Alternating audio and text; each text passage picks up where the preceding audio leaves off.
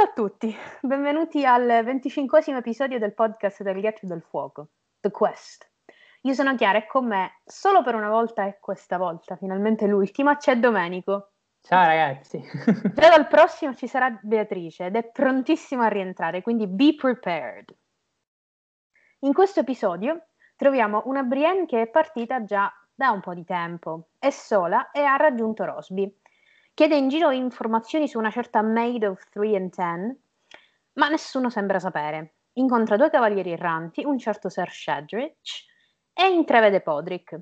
Tra un dubbio e l'altro, Brienne decide di continuare da sola il viaggio alla ricerca della piccola Stark. Spoiler warning, è una rilettura, quindi parleremo di tutto e tutti. La serie, i cinque libri canonici, il mondo del ghiaccio e il fuoco, and Blood, anche Neg, eccetera, siete avvisati.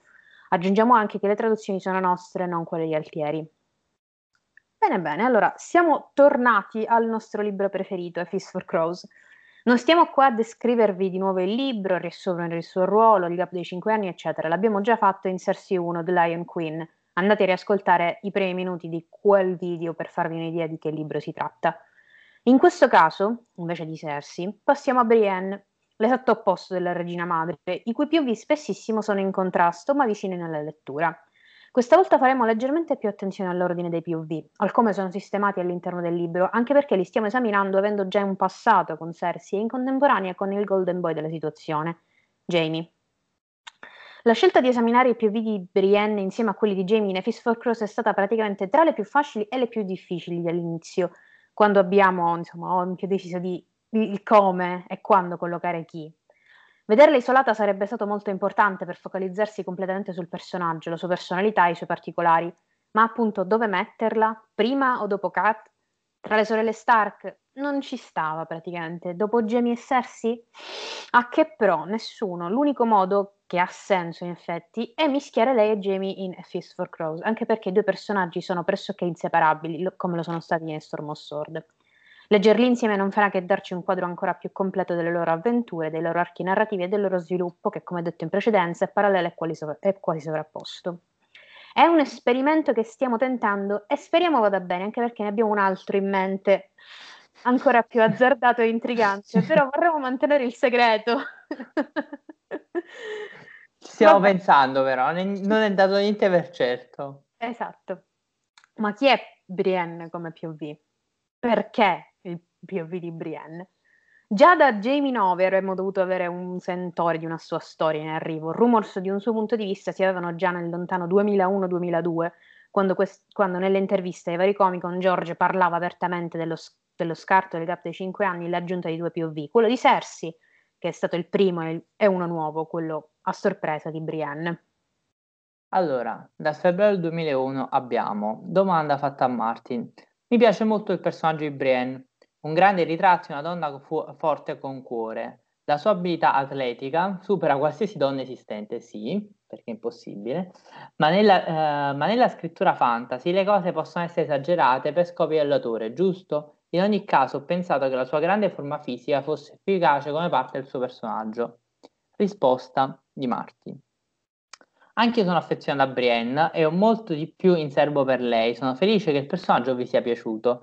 Questo è stato detto nel settembre del 2001 al WorldCon di Filadelfia, da cui poi abbiamo anche. Questo reporter crede che il nuovo POV non è, non è stato rivelato, eh, che non è stato rivelato sia in, in realtà Brienne.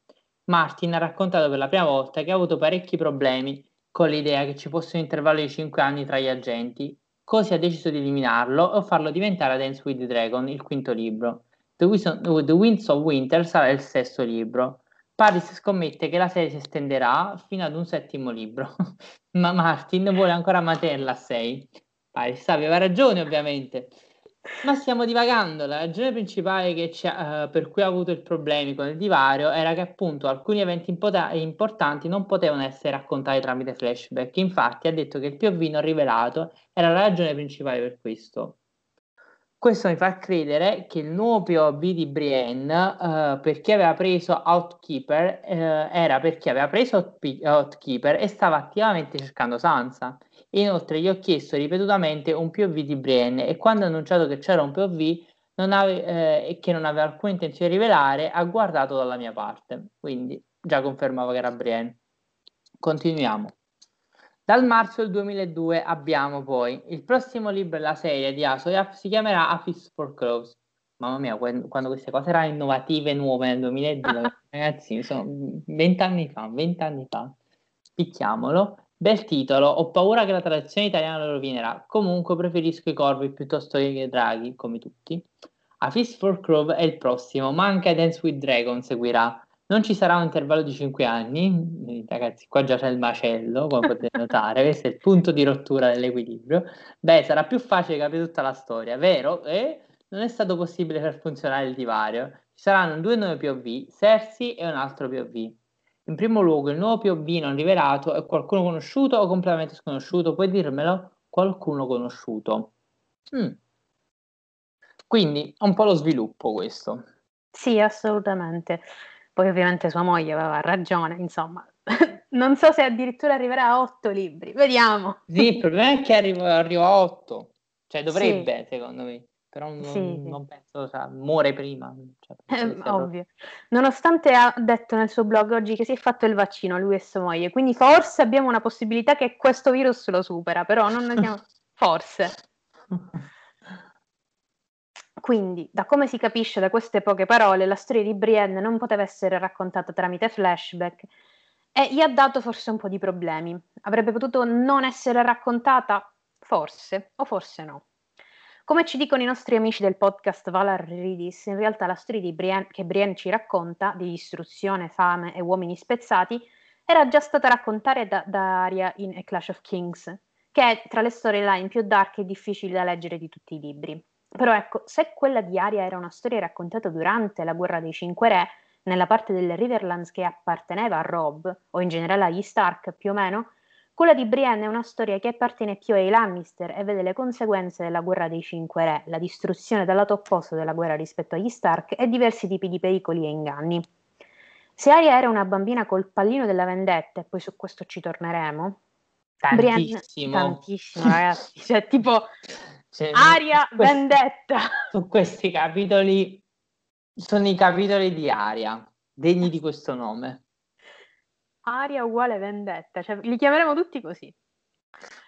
Brienne è una giovane adulta, poco più che ventenne, con l'animo da cavaliere, una quest ben precisa e una personalità quasi definita, nonostante sia ancora una ragazzina con pesi enormi sulle spalle, vedi, l'onore di Jamie Lannister, che è insomma una piccola cosa. Brienne prende il posto di Arya nelle Riverlands, quindi di una delle sorelle Stark, per cercare Arya, l'altra sorella. Per cercare Sansa, scusate, l'altra sorella Stark.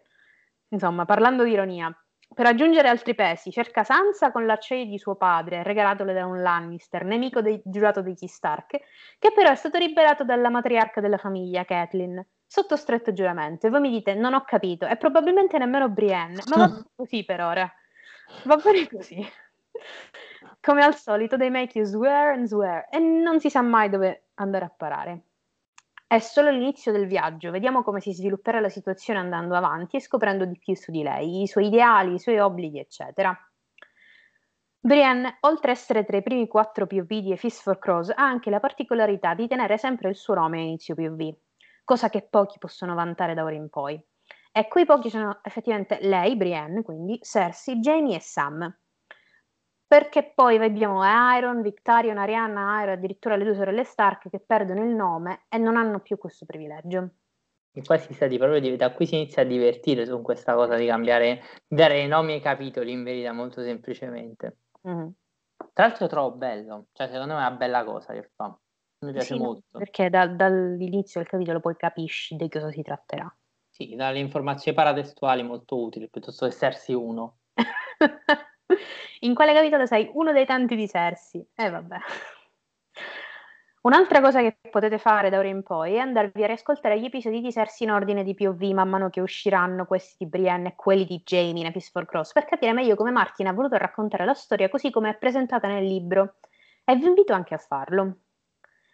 Da sottolineare ultima cosa che la prima parte della storia in A Fist for Cross di Brienne è un pelino noiosa pelino, si va leggermente più veloci con l'andare del tempo e il passo accelererà notevolmente dopo i primi duelli fino al famoso No Chance, No Choice. Ora, i temi principali di cui troviamo tracce nel POV e che accompagneranno per, per intero la sua storia sono scelte, ovviamente, choices, onore, dovere e promesse. Sono tutte cose che girano attorno a lei donna, a lei cavaliere, a lei persona che entra in contatto con una molteplicità di personalità cui fare, con cui dovrà far conti fin dall'inizio. Quindi la ragazzina timida qual era ed è, si trova proiettata in un mondo che quasi non ha pietà. Allora, siamo al 6 febbraio del 300 dopo conquista. Dall'ultima volta che abbiamo visto Brienne è passato un po' di tempo. Jamie 9 e Storm Sword è avvenuta il 20 gennaio. Siamo ancora nei territori appartenenti alle terre della corona, giriamo attorno a Rosby e Duskendale e ai villaggi limitrofi. Solo quando saliremo a Maidenpool ci troveremo realmente nelle terre dei fiumi. Io farei attenzione proprio perché potreste, potrebbe arrivare qualcosa su un determinato territorio la fine mese, più o meno. Vediamo. Capiamo. Capiamo come possiamo fare. Capiamo quanto siamo rovinati. allora, Sto cercando una fanciulla di 13 anni, disse alla vecchia signora dai capelli grigi accanto al pozzo, al pozzo del villaggio. Una ragazza di alto lignaggio molto bella, con occhi azzurri e capelli ramati. Potrebbe aver viaggiato con un cavaliere corpulento sui 40, forse un giullare. L'hai vista? Il PV si apre così. Dico solo una cosa. Lo sai come traduce good wife, grey haired, eh, altieri? Non lo so se Levatrice. La levatrice vicino al pozzo. No. Hai capito? Ok. Vabbè, te lo dice anche che è la vecchia signora con i capelli grigi. Cioè... No, no, è proprio inventato, capisci? Okay. Ci piaceva leva- che ci fosse una levatrice invece che una vecchia sul pozzo. No, perché? Perché me la sono guardata apposta questa cosa, anche perché ho pensato, ho letto levatrice, ho pensato come ha fatto bene a capire che questa faceva levatrice. Eh, mm. aveva un grembiule insanguinato, e stava tagliando un cordone ombelicale sul pozzo, cioè non, non capito, molto semplicemente. Allora ho detto fammi guardare un attimo, e sono andata alla versione, mi sono, ho capito che c'era un problema evidentemente. Bravo Altieri, devo dire la verità, proprio a capire i mestieri delle persone, uguali. No, ma a volte prende, dice delle cose che tu, boh.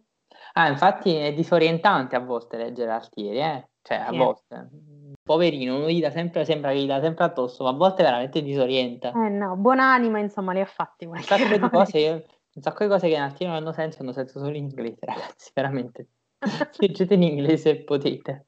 Ecco perché specifichiamo sempre che non usiamo quelle di Altieri, perché poi, insomma, vediamo... No, quel... no, no, ma non, cioè, per fare questo lavoro che facciamo noi non si può usare quelle Altieri, non per snobismo, ma semplicemente perché alcune cose no, non si esatto. capiscono che magari ci sono, ci sono moltissimi libri tradotti benissimo, ma il Trono di Spade non è tra questi, molto semplicemente. No, eh, lo sappiamo, cioè, consapevoli al massimo su questa cosa.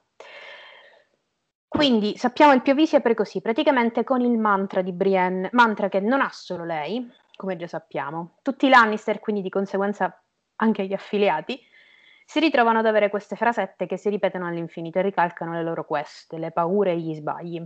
Per Tyrion è Where do horse go? Per Jamie le ultime parole di Tyrion, per Cersei l'intera profezia di Maggie la rana, per Brienne la descrizione di sua sorella Sansa, evidentemente.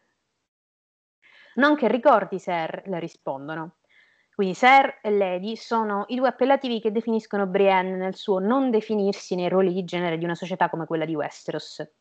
Da attenzionare particolarmente quante volte Brienne verrà scambiata per Sir o Lady e la sua reazione ogni singola volta.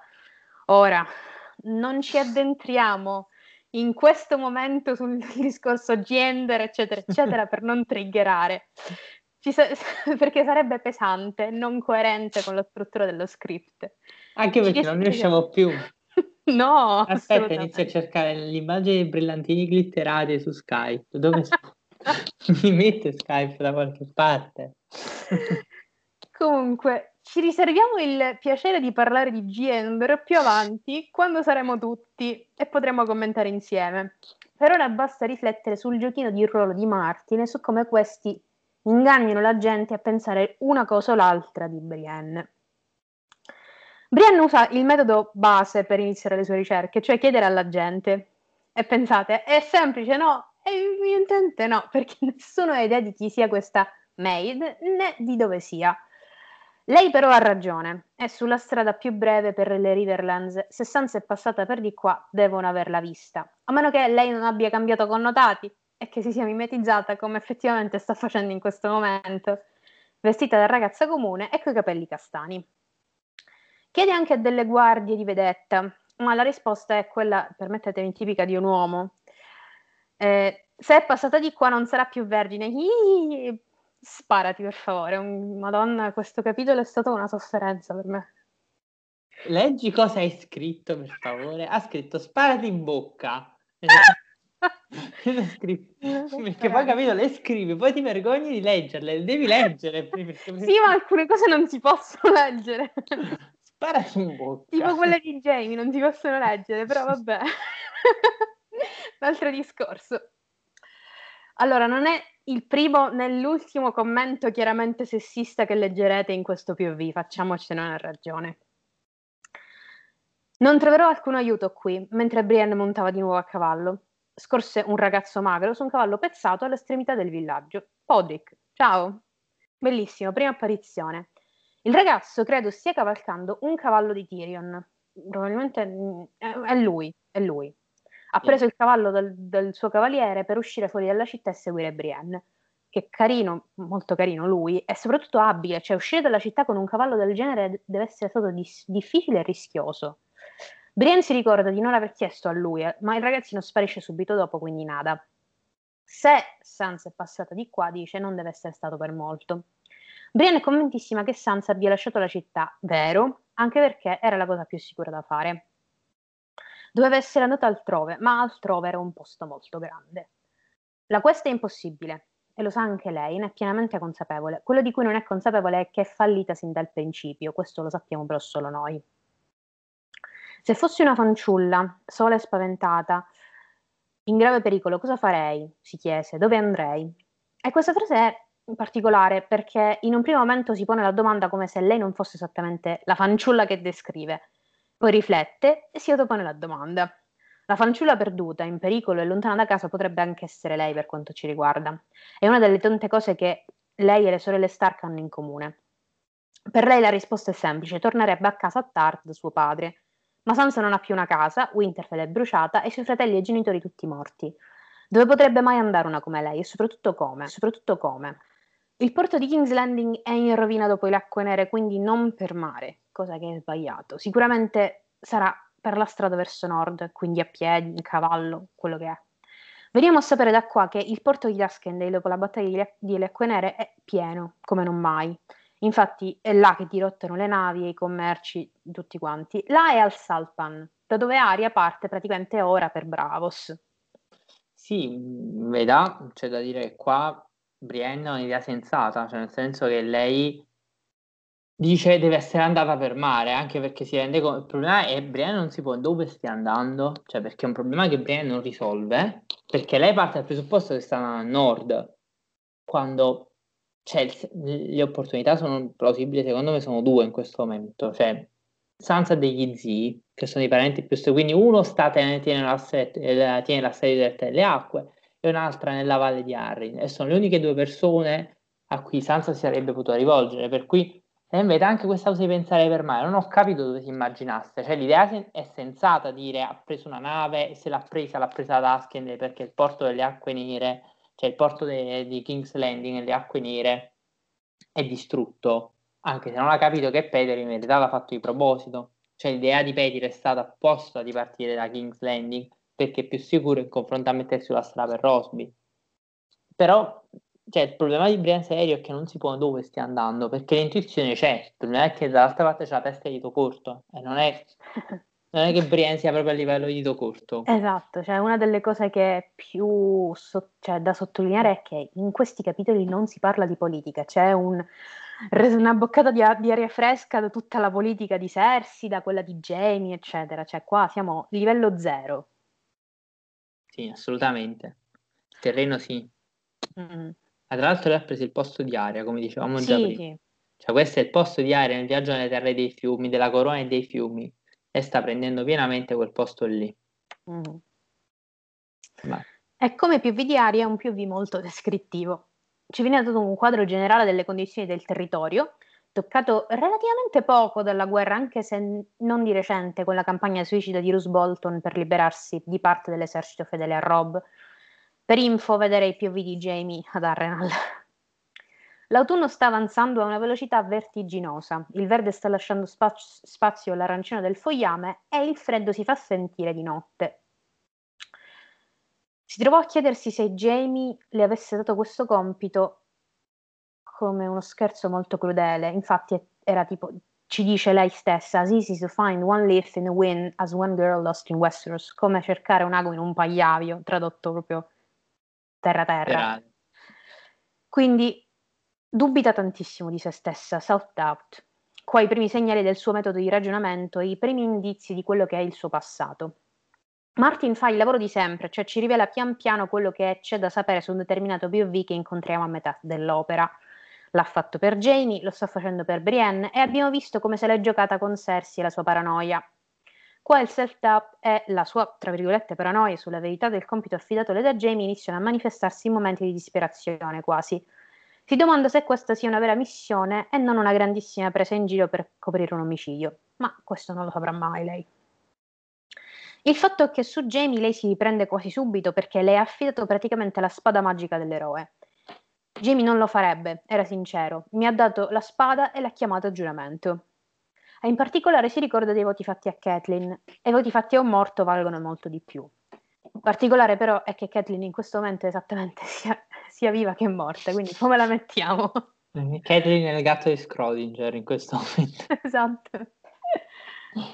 Allora, parte difficile di questo capitolo, perché n- non perché non sia interessante, ma perché è abbastanza pesante.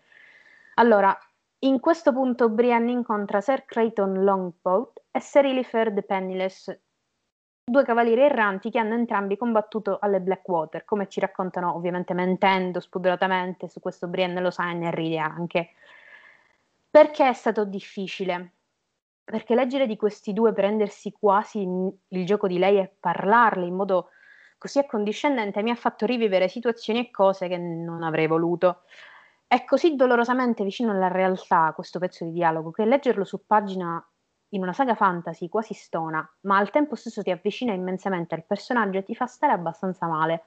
Mm. È stato terribilmente doloroso leggere di Brienne sopportare stoicamente le decine di punzecchiature di piccole offese da parte di tutti quelli che incontra, tutti uomini, è stato doloroso vederli sminuire e ridicolizzare una ragazza come Brienne, capace di annientarli tutti, soprattutto in skill con la spada. L'unico suo peccato? Essere una donna, tra virgolette, brutta in un ruolo che non le compete, da uomini. Adorabile proprio. Ancora peggio, è stato così doloroso vedere come questo abbia avuto un impatto così profondamente negativo sulla sua visione di se stessa non solo in termini di bellezza fisica, ma ancora di più sul fatto che lei non si consideri nemmeno degna del termine eroe, del nome, anzi eroina, lei è donna. Impariamo a usare anche termini femminili, per favore, e poi diciamo cagate in diretta nazionale. Chiaro! mm, allora, allora, di questo poi... Insomma, ma questo in che senso? Impariamo a non battere la, la testa a terra sulle scale dell'Ariston. Mamma mia, ragazzi, che cosa brutta che è stata detta. Io non ho spento la televisione proprio perché no, volevo sentire le canzoni. Non è, bru- non è brutta, non è in italiano quella cosa che ha detto. Lei parla. No. La, la, signora evidentemente conosce una lingua tutta sua che funziona in un modo totalmente diverso. Cose? No, no, no, sapo sull'es. Cioè l'italiano è una lingua che conosce solo, le... non conosce evidentemente. La eh no, perché dovrebbe... il talento. No, la signora dovrebbe andare proprio alle elementari, capito? Ti ricordi quando ti facevano fare maschili e femminili le parole? Sì, sì, eh, là, sì. Esatto, la signora dovrebbe andare alle elementari e voglio vedere, capito? Le chiedono di fare il femminile e le parole, lei mette tutti i maschili. La O, la A con la, la codina, eccetera. Vabbè, Insomma, Brienne... Ormai tanto, è uscita anche questa. Eh. Ma torna qualcuno qui oppure finisce molto male. molto male. Molto male. Allora, insomma, io voglio capire le direttrici dei, dei, degli educandati come le chiamavano, le, come le chiama lei? Direttore dell'educandato. Dell'educandato. Non esiste direttore. Eh, signora, signora, qua i limoni! Vabbè. Prossima, prossima volta c'è Beatrice, non, ti, non mi preoccupate. prossima volta c'è Beatrice. Allora, torniamo a noi. In che senso Brienne non si sente indegna di questo nome, perché, proprio perché gliel'hanno fatto proprio uscire da tutti i lati che lei è una donna e non può essere in questo ruolo, non può vivere così. Però, come abbiamo detto, lei è l'eroina nella quest per eccellenza. Per amor di Dio, è letteralmente in una missione con una spada magica per salvare la fanciulla. È solo che probabilmente non proverà a sposarla la fanciulla una volta che l'ha salvata. Significa che non è degna del nome? No, Ancora una volta, però, dobbiamo e devo fare i complimenti a Martin per aver descritto così bene anche le più piccole, più facilmente trascurate espressioni ed espressioni del sessismo, così come quelle dei grandi ed evidenti. Perché questo è ciò che spesso è così difficile da spiegare non solo del sessismo, ma anche del pregiudizio e del bigottismo in generale. Cioè sono le cose piccole, cose inconsce, le assunzioni gli sconfinamenti spesso innocentemente non esaminati, le centinaia di piccole osservazioni e comportamenti sconsiderati che ti logorano, perché sono piccole e irrilevanti prese in isolamento, ma non sono mai isolate, cioè sono costanti e inesorabili e sempre presenti, come il lamento di una zanzara, sempre, sempre, sempre nel tuo orecchio, ancora, ogni giorno, ancora e ancora. Eppure quando le fai notare queste minuscole espressioni, viene presa solo come prova di un'eccessiva sensibilità, di un'esagerazione, di un'isteria non necessaria, Vai un commentino innocuo, ti dicono no, il cazzo, fa male, attenzione alle parole e a quello che dite. Sempre. Eh, ma non si può dire niente, più bravo Gianfranco, non si può dire niente, non le puoi dire queste cagate perché ti sono cagate, grazie. Per no, favore. Posso dire una cosa, giusto per chiudere? Eh, scusami, intervengo su questa Vai. cosa. In verità, anche questo fatto dell'eroina così mh, mm, completamente fuori da qualsiasi schema nel, è una cosa non reale, cioè nel senso che è mm. tipica dell'universo di Martin, nel senso che basta pensare mo veramente la letteratura italiana da questo punto di vista ha un primato, nel senso che noi abbiamo per esempio Bradamante nell'Orlando Furioso oppure Clorinda nella Gerusalemme liberata, che Bradamante è una paladina di Francia, cioè esattamente come Lancillotto e Orlando e tutti i suoi compagni, lei e Rinaldo, cioè lei esattamente è una paladina di Francia, una donna guerriera ed è tra l'altro la, la fondatrice, cioè quando arrivò a scrivere Orlando Furioso, lei è la fondatrice della dinastia Estense eh, alla fine dell'Orlando Furioso, per cui effettivamente è la matriarca di, della casa degli Estense di Ferrara, per cui effettivamente ha un determinato peso.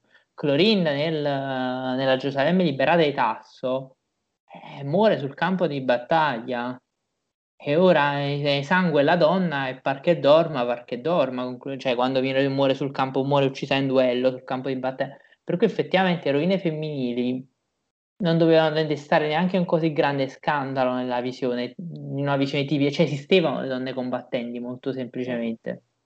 Giovanna d'Arco, bah, Giovanna d'Arco. Giovanna d'Arco, tra l'altro, cioè è una cosa esatto. abbastanza comune. Giovanna d'Arco è il caso emblematico, probabilmente è quello cui Martin, tra l'altro, riprende secondo me una parte sì, ma palese, di Brienne. Palese. Mm.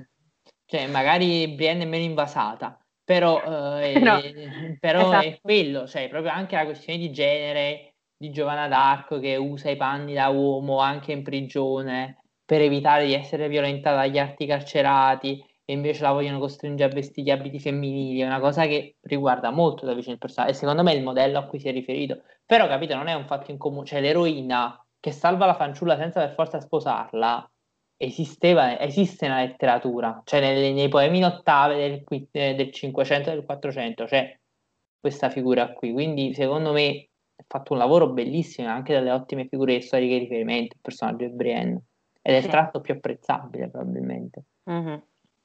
Scusa, Assolutamente. Vai. No, no, però ricordiamo Nico, che poi tutte le fonti sono americane, quindi sì. comunque non hanno lo stesso background nostro in quanto Sì, non è europeo, è evidentemente esatto. non europeo. Cioè, infatti quella che penetra è Giovanna d'Arco, mm. che è la figura più... È più prominente, esatto. Eh, esatto, più eminente di questo panorama. Mm-hmm. Vai, scusami. Figurati. Tanto ormai. Comunque, i due cavalieri stanno seduti sotto un albero intenti a cucinare una trota. Eh, non sono messi benissimo, a dire la verità, tutto fuorché in forma per un cavaliere, ma questo insomma è l'ultimo dei problemi, vestiti male, con ferragini ai fianchi. Brian ci fornisce una descrizione fisica dei due e una descrizione dei loro stemmi, dicendoci anche che non sembravano pericolosi. Tralasciando il fatto che la scambiano per un uomo, ma abbiamo già detto che tratteremo il Viender un'altra volta, le chiedono di unirsi a loro per la cena e per, stra- per fare strada insieme il giorno dopo verso nord. Siamo diretti a Duskendale, milady. Fareste bene a cavalcare con noi, le strade sono pericolose. Brienne avrebbe potuto dirgli più cose sui pericoli delle strade, sui pericoli delle strade. Ti ringrazio, Sir, ma non ho bisogno della tua protezione. Insisto, un vero cavaliere deve difendere il gentil sesso. Lei toccò l'elfo della sua spada. non mi viene da ridere. Questa mi difenderà, Sir. Una spada è buona solo come l'uomo che la brandisce. La brandisco abbastanza bene. Come vuoi, non sarebbe cortese discutere con una signora. Porteremo al sicuro a Duskendale. Tre, sono, tre insieme possono cavalcare in modo più sicuro di, un, di, un, di uno solo. Insomma, discorso un po' da spaccargli la faccia, ma andiamo in ordine. Sword eh, sono simpatici, a me fanno ridere. Don Chisciotte e Ciccio Panza, capito? Sancio Panza, uguali. Invece qua di Sancio, guarda, veramente è carinissima come scena, proprio quadretto, capito? Tu li vedi questi due a fianco a Brienne, in mezzo al centro, questi due con la panza che devono difenderla. no, che va... cioè, lei al centro e loro che cavalcano insieme, io mi viene a ridere. Tipo, sì, sì, io, che, io che vado a, fa- a scartare Ibrahimovic a calcio, uguale, la stessa cosa. Allora, a sword is only as good as the man wields it, che può non solo riferirsi alle skills del cavaliere con la spada, ma anche al come questo, questa la usa al di fuori del contesto di un duello, cioè in pratica per quale scopo e per chi difendere. Come la stessa Brienne ci ricorda, sono partiti in tre da River Run, sono arrivati in due meno qualcosa, la differenza non la fanno, non la fanno certo questi due scappati di casa. Il discorso vira sugli scudi. Sappiamo già che Brienne ha quello che Jamie ha recuperato ad Arna con lo stemma dei Lawstone, il pipistrello di Batman, quello di... esatto, quello dietro a Domenico. Ci dice che lei ha perso il suo, cioè col, quello con lo stemma di suo padre. Così come per il simbolismo dei mantelli nuziali, qua si potrebbe fare un discorso simile per gli scudi e un po' per le spade, Prendendo il suo, eh, pre- perdendo il suo, quindi Jamie le ha garantito la sua protezione con lo scudo che lui ha personalmente scelto.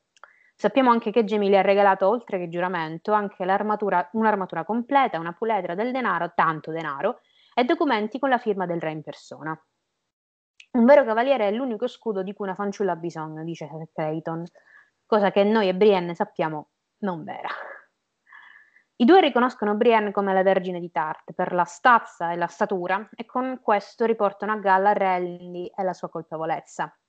Prima di continuare, Brienne ricorda del primo incontro con Rally, un evento a Tart dove lui l'ha trattata a malapena decentemente, insomma appena così, giusto per, come si dice effettivamente una fanciulla di alto rango come lei, e Brienne praticamente ha votato la sua vita a Rally per difenderlo e morire per lui.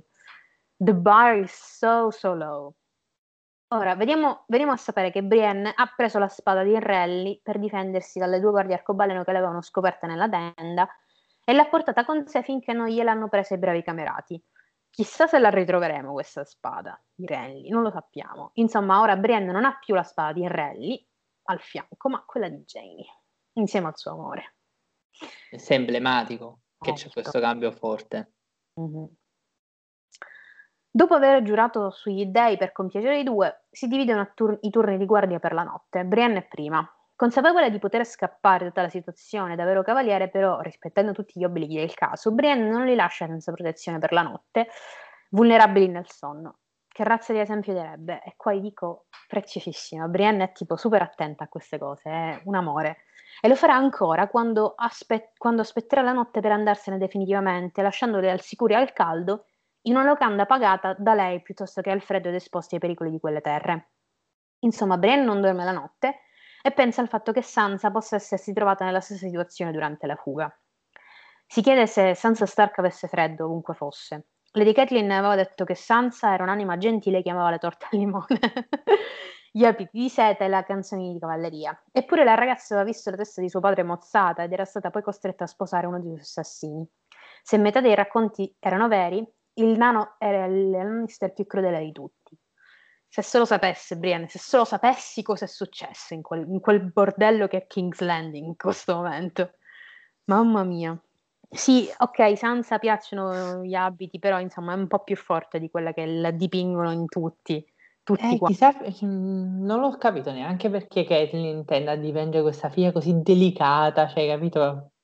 Cioè, la vediamo praticamente vedere eh, la vediamo eh, nel, durante il, il, il, torneo del primo cavaliere, vedere un, un ragazzino che si dissangua a terra e dice ok, va bene, a posto.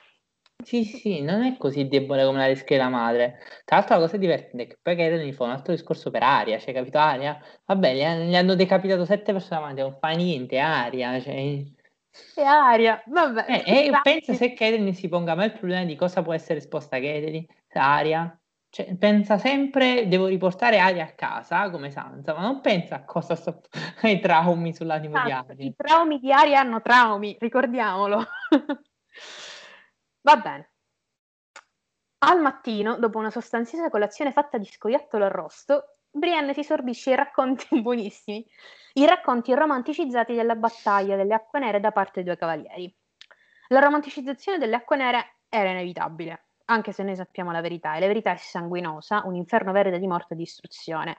Ma alla fine la guerra si trasforma in canzoni e ballate e la morte viene dimenticata in favore della storia fantastica e dell'eroismo quando c'è e quando viene ricordato.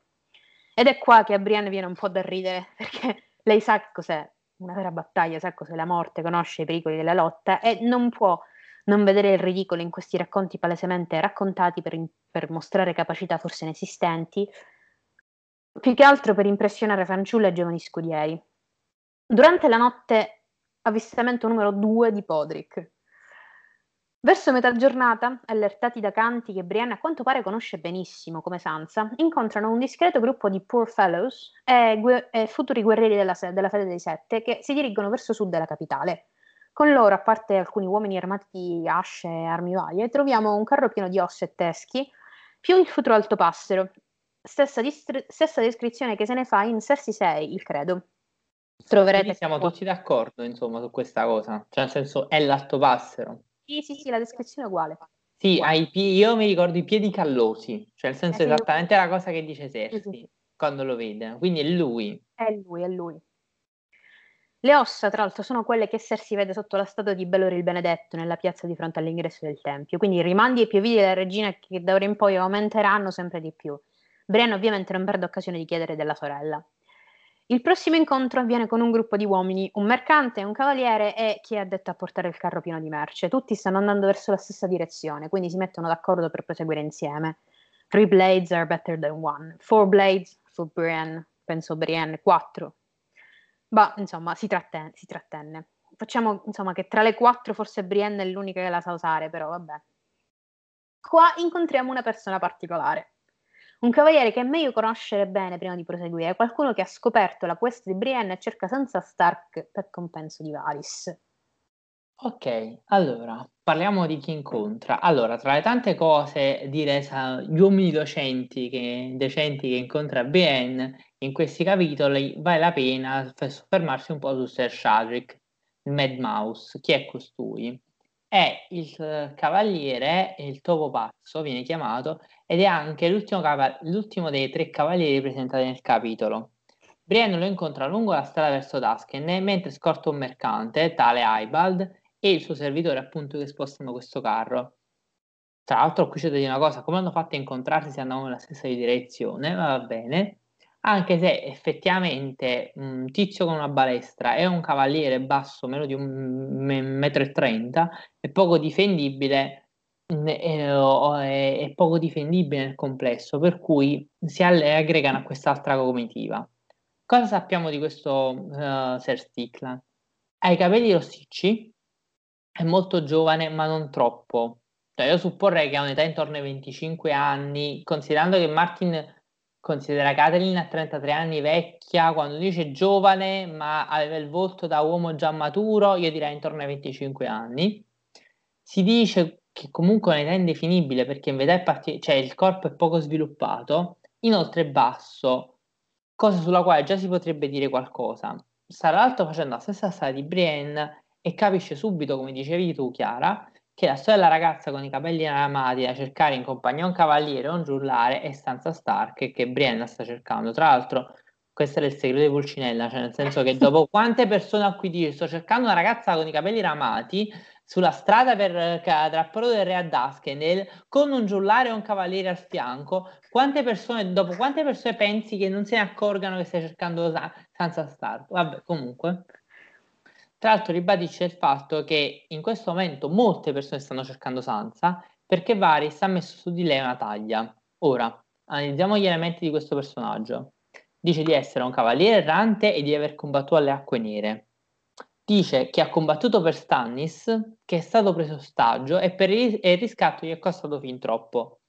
Si fa chiamare Topo Pazzo, dicendo perché i topi fuggono alla battaglia, invece lui da pazzo li, la cerca. Se fai il mercenario, solitamente il tuo lavoro. Uh, e in questo senso giustifica anche il fatto che ci sia un topo sullo scudo, però attenzione, questo, lo scudo è un topo albino tra linee marroni ed azzurre e dice di venire da Shady Glen, Valle Ombrosa. Mm, io non ho idea, di, ho provato a cercarlo nel capitolo di artieri, ma non l'ho trovato come lo traduce, però Shady Glen, quindi um, Valle Ombrosa, sì? Sì, sì, sì. È un, mi sa di luogo inventato, però sì, è, un luogo, è, evidentemente un luogo inventato, è Grass Whale, a cui è stato cambiato il nome semplicemente. Sì. Ora partiamo proprio allo scudo e vi diciamo le cose sullo scudo, cioè c'è un topo albino tra strisce marroni e azzurre. Lui stesso configura questi colori come i fiumi che ha attraversato e le terre che ha solcato. Quindi terre e fiume sullo, sco- sullo sfondo, oppure terre dei fiumi. Andiamo all'altra figura sullo scudo, un topo bianco con gli occhi rossi. Ora, albino. Noi ha ragione. Quante persone albine conosciamo mm, in Asoya? Blood Raven, il fantasma di cuore alto e l'altro albino è Ghost. E sappiamo che l'albinismo nel mondo di Martin è collegato a simbologie e a poteri magici, con particolare riferimento ovviamente alla regione degli antichi dei e al fatto che gli alberi di Ica di fatto sono albini perché hanno le foglie rosse e il tronco bianco, oltre ad avere fa- questa faccia scavata con i tratti rossi della resina, in verità. Resina, vabbè. Domanda abbastanza scontata, che ci si è fatti anche su Reddit, per quanto riguarda scu- la, lo scudo. Chi è albino, piccolo, basso e si trova al centro delle terre dei fiumi? Il fantasma di cuore alto. Ragazzi, tra l'altro questo è basso. Allora, ah.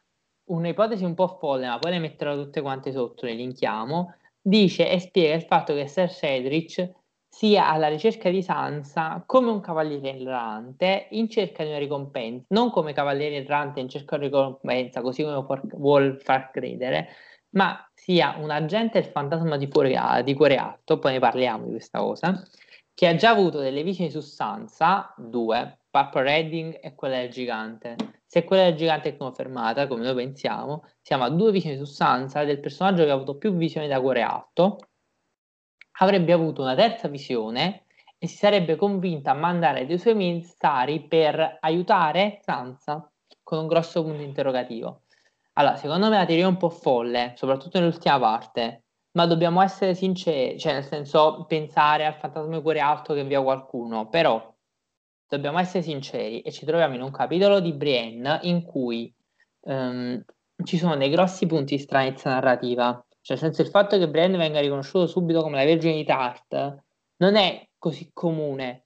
Se pensiamo, cioè, c'è proprio un problema di coerenza narrativa. Se pensiamo che tre capitoli prima c'è tutto il problema del riconoscimento di Jamie, di cui abbiamo parlato a lungo.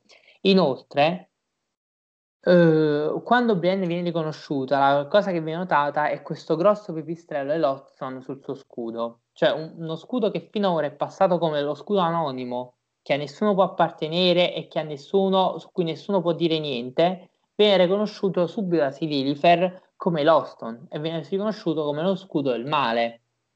Ok? Se noi ricordiamo il discorso che facevamo nei capitoli precedenti su quando lo trova Jamie, ce lo usa proprio perché sa che è una casata estinta e che quindi nessuno più ribadirebbe qualcosa, invece qua lo scudo appena 10 km fuori a Proto del Re incomincia a dare problemi alle campagne Rosby. Per cui diciamo che c'è una cres- crescente attenzione nei capitoli di brand soprattutto per gli scudi dipinti ed è una cosa su cui dobbiamo fare molta attenzione che non è usualissima fino ad ora ma da questo capitolo in poi inizia ad avere rilevanza e il fatto che l'ultimo scudo presentato sia proprio quello di Sir Cedric con un topo albino su quello sfondo delle terre solcate dei fiumi evidentemente ha qualcosa da dirci anche se è difficile capire cosa eh? Sir Cedric Shedrich non lo vediamo solo qui, lo vediamo anche in Winds, uh, The Winds of Winter, in particolare in Lane 1. In pratica è arrivato da Sansa. Vabbè, eh, l'ho scritto poi tra parentesi, lo ricordo, Sansa che gli sbatte addosso, cioè a un certo punto Sansa si gira e se lo ritrova di faccia senza capire bene cosa è successo. In particolare c'è una piccola conversazione anche con la ragazza Stark da cui viene a sapere che non ho riportato per favore di brevità, ma viene a sapere che Sembra un ragazzo anche a Sansa, ma in verità è un uomo adulto. Sansa se ne rende conto, dice che la faccia rigata alle battaglie, ha combattuto molto. Dice che parteciperà alla mischia per Robin Arryn, perché è un cavaliere di Ventura, si conferma qui, un cavaliere errante, e si dice un topo con le ali e inciampa in una borsa di dragoni d'oro subito dopo. Tra l'altro Sansa ci balla pure la sera, con lui come l'altro in passato quello che viene fuori da questo capitolo sono una serie di rimandi al capitolo di Brienne, ragazzi. Allora, io non lo so come dire. A Fist of Crow, uh, Banchetto dei Corvi, Brienne 1, c'è questo personaggio. Elaine 1, The Winds of Winter, c'è questo personaggio. I due capitoli sono legati. Ed è il momento di legame massimo tra Brienne e Stanza, probabilmente, tra l'altro.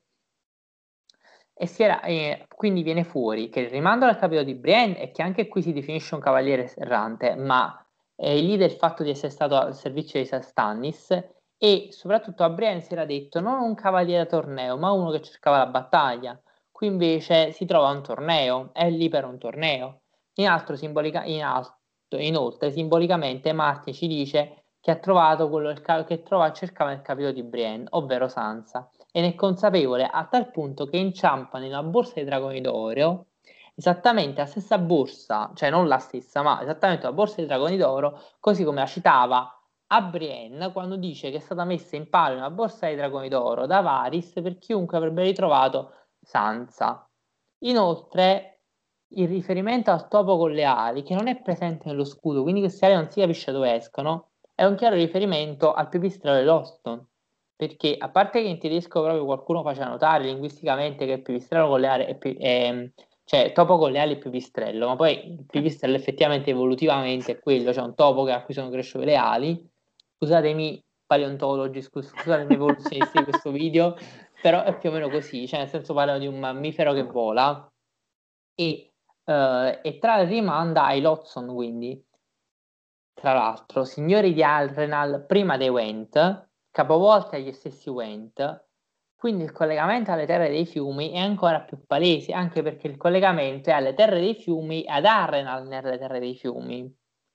Quindi ad Arrenal c'è l'occhio degli dei, si ritorna agli dei antichi si torna alla questione del topo sullo scudo, topo sullo scudo. Tra l'altro la stessa Sansa è legata ai Went per linea materna, non ci pensiamo mai, ma Misa Went era sua nonna, da cui Sansa ha preso tra l'altro gli zigomi e fa riferimento più di una volta mh, alla fortezza di Arrenal e al simbolo di Casa Went, che anche qui sono tanti piccoli pipistrelli, cioè essendo Casa Went un ramo di servitori di Casa uh, Lawson anticamente, cioè praticamente parliamo di, di Castlewell per gli Stark, ok? Il discorso è quello.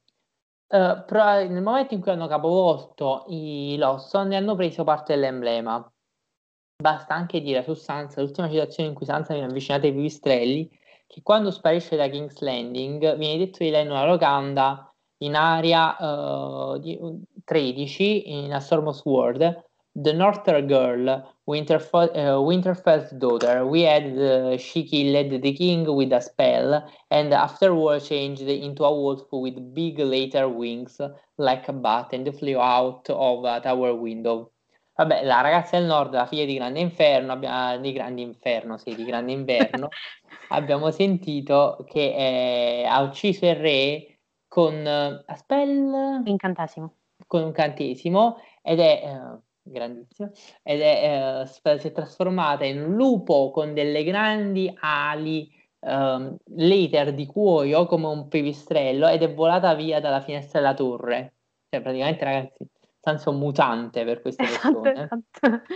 Tra l'altro, ragazzi, anche qui il riferimento velate a Rob, nel senso il giovane lupo che si trasforma in lupo sul campo di battaglia, Sansa si trasforma in un lupo per volare via dopo aver ucciso Geoffrey.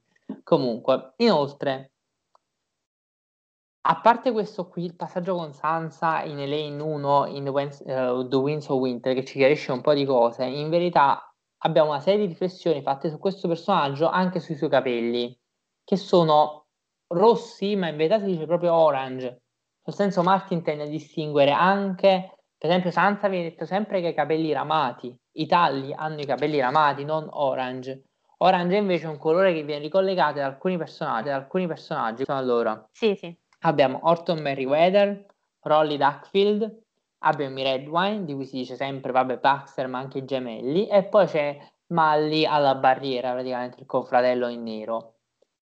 Allora, i Merriweather sono dell'altopiano, Rolly Duckfield è figlio di un fabbro di Bitterbridge, ai servizi di Rod Caswell a Bitterbridge. I Redwine sono di di Arbor, ovviamente, e Malli, in verità, anche lì abbiamo un'origine d'altopiano, nonostante sia un confratello in nero. Quindi fa presupporre a livello genetico che questo colore orange, tenendo presente che anche la genetica di Martin è molto particolare, nel senso che lui dà i capelli, dei tratti distintivi alle regioni e le linee di sangue, cosa che ci sono praticamente solo per lui, per cui praticamente possiamo presupporre un'origine d'altopiano e questo in verità si incastrerebbe al fatto al suo passaggio a fianco di Stannis dopo la morte di Relly nel senso fa parte di quell'avanguardia sotto le mura di Capotempesta, avrebbe fatto parte di quell'avanguardia sotto le mura di Capotempesta che è passata alla parte di Stannis effettivamente.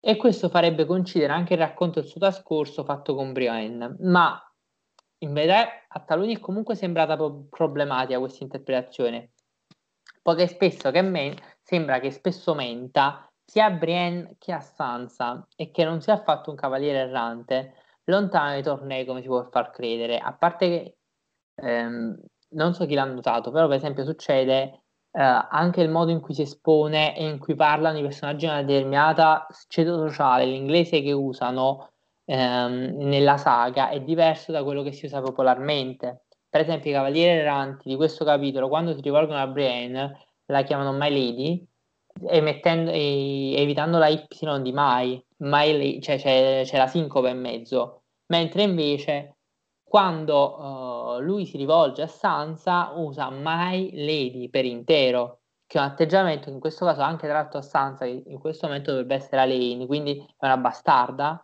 è un atteggiamento dovuto proprio alla gentilezza del cavaliere di nobile origine piuttosto che al cavaliere errante anche perché se ne frega poco in verità una bastarda.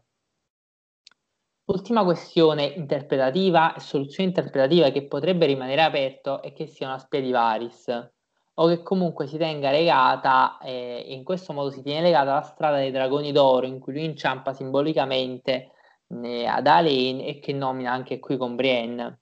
Ma l'assetto interpretativo qui lascerebbe fuori dei coinvolgimenti per esempio tutto l'albino, cioè ci spostano troppo alla storia dell'albino e delle terre dei fiumi, cioè lo scudo perderebbe significato, per cui possiamo considerare di fatto questa sicuramente una storia aperta che secondo me almeno seguirà il cambio di Sansa, cioè nel senso questo qua lo troveremo come personaggio secondario al seguito di Sansa.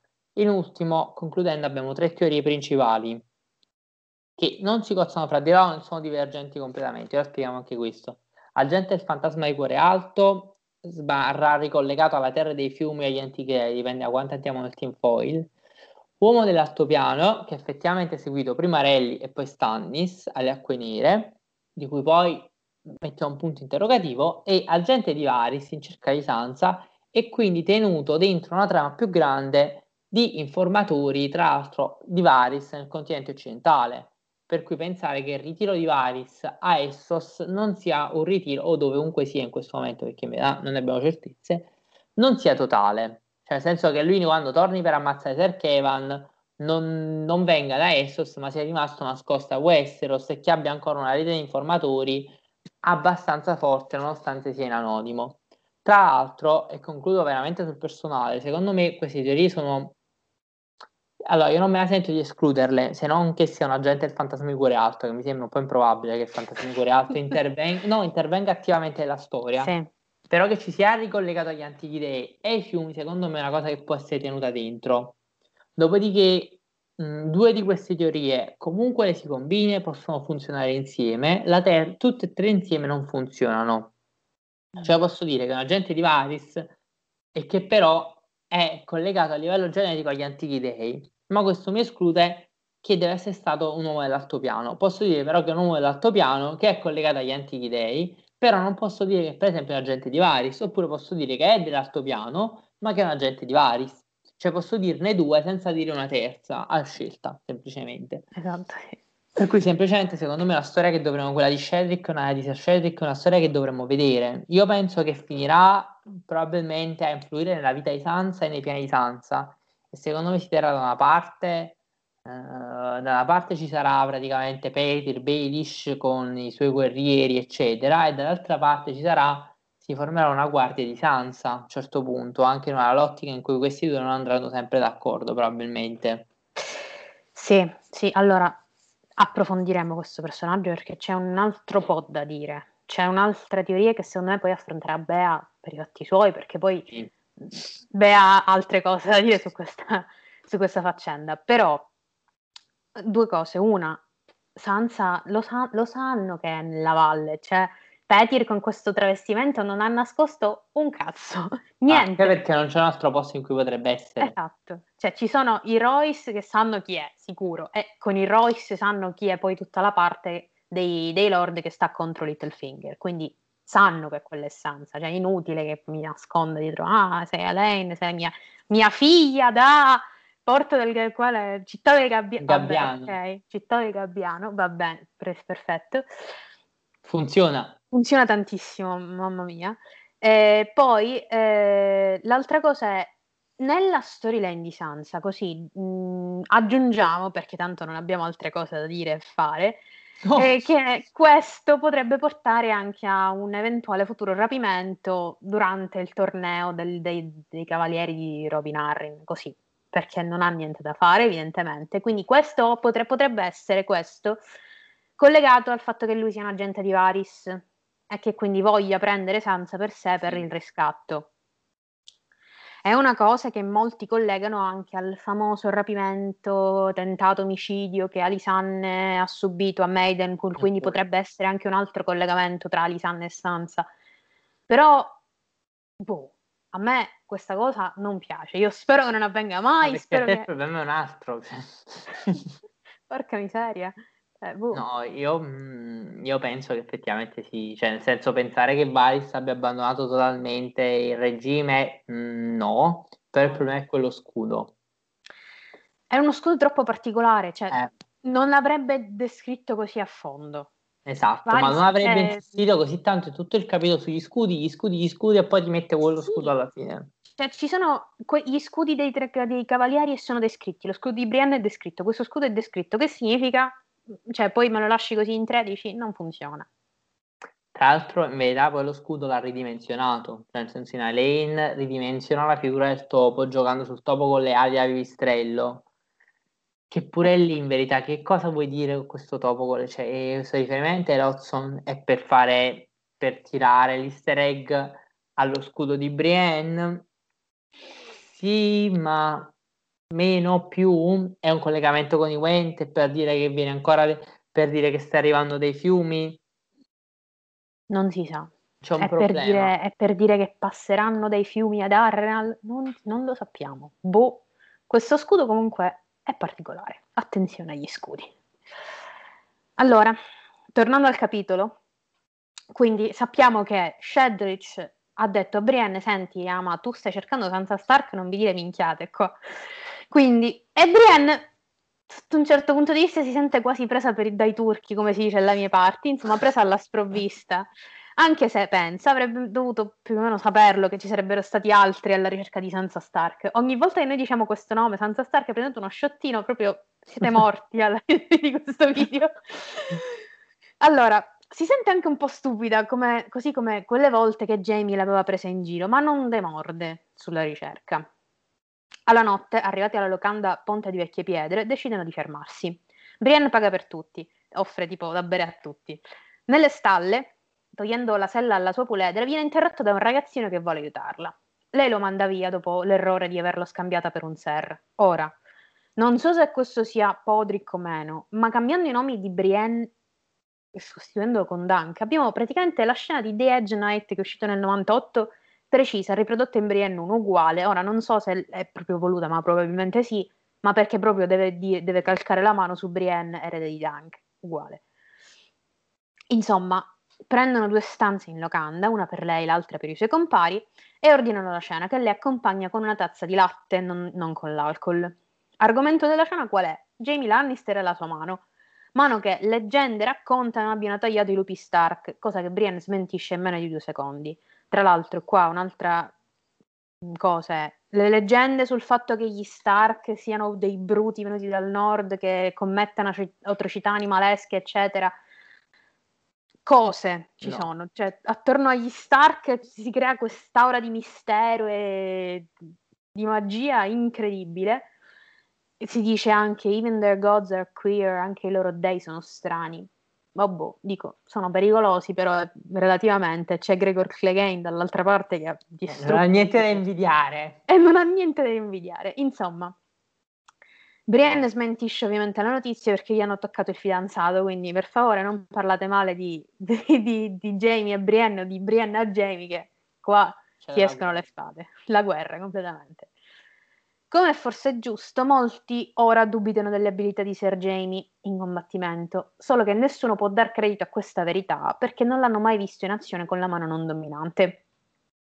Al che Brian cita la sua versione della lotta pre-cattura, o almeno un assaggio della sua versione, che è esattamente quella di Jamie solo a ruoli invertiti.